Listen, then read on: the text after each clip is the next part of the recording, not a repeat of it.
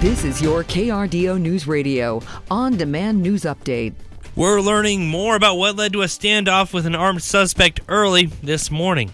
According to Fountain Police, officers were responding to a gunman holding up a business on Highway 85 early this morning when that robber fled and barricaded themselves inside a home in the Security Widefield area. It's in a residential area of Fordham Street, just south of Fontaine, about five miles south of the Colorado Springs Airport. The El Paso County Sheriff's Office assisted Fountain Police. Eventually, the suspect was taken into custody. An earlier shelter in place request from the Sheriff's Office has since been lifted. Power is back on at the Regency Tower apartments. People are moving back in. Seniors living there originally had to leave the apartment complex. An electrical transformer failed, causing the entire building to lose power.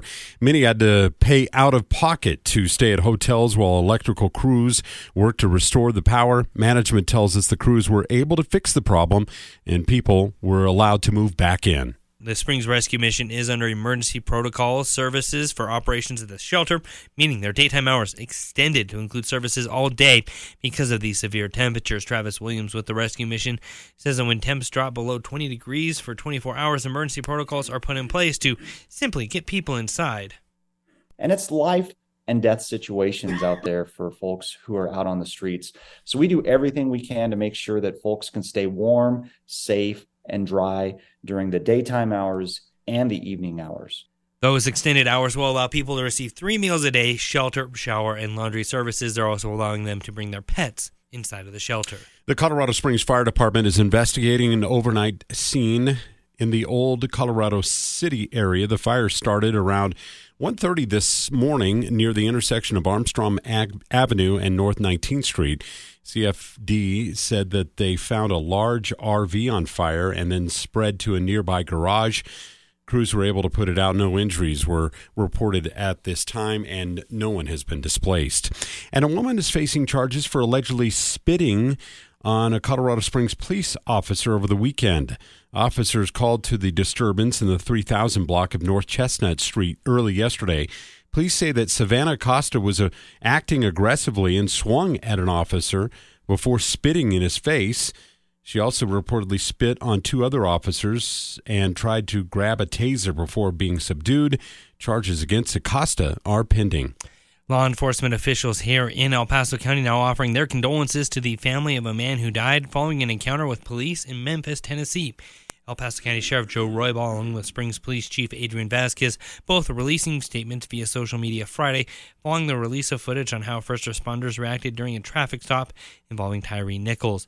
Vasquez says that he was horrified by the footage and said that all police departments should be having conversations about how the use of force is used within their communities. Roybal, meanwhile, called Nichols' death tragic, said the officer's actions are not with, within line of the values and ethics he sees in our local sheriff's office.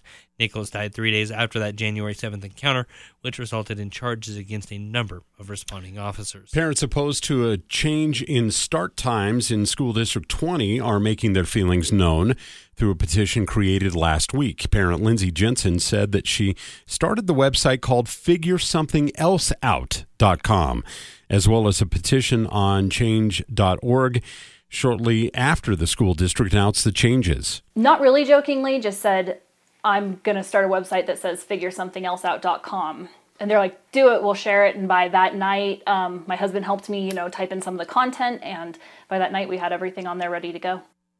More than a thousand people signed the petition before the end of last week. D20 will move elementary school classes earlier middle school and high school classes to later start times in the fall.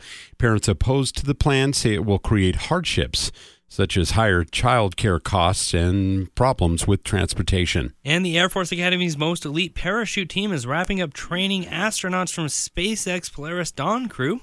Air Force Academy Cadet First Class Kean Singleton says that he and other cadets took them through ground training for two days before the astronauts made their first jump. You would think as astronauts they were uh, very you know well prepared, but they were just as nervous as any other 19, 20 year old student that goes through our program, and it was super amazing to see.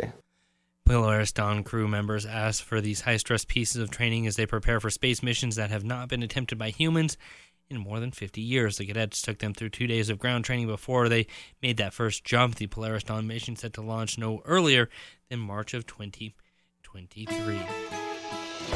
Partly to mostly cloudy, frigid as we head into the afternoon. Highs today in the upper teens and low 20s, about 18 degrees in Pueblo, 20 degrees Colorado Springs. We will see a wind chill advisory again overnight into Tuesday morning, lows in the single digits, and afternoon highs tomorrow with partly cloudy skies back into the low 30s, Colorado Springs, 32 in Pueblo. From the Storm Tracker 13 Weather Center, I'm meteorologist Chris Larson for KRDO News Radio. Get news, traffic, weather live on KRDO's morning news weekday mornings from 5 to 9. KRDO's afternoon news weekday afternoons from 4 to 7. On KRDO News Radio or anytime at krdo.com.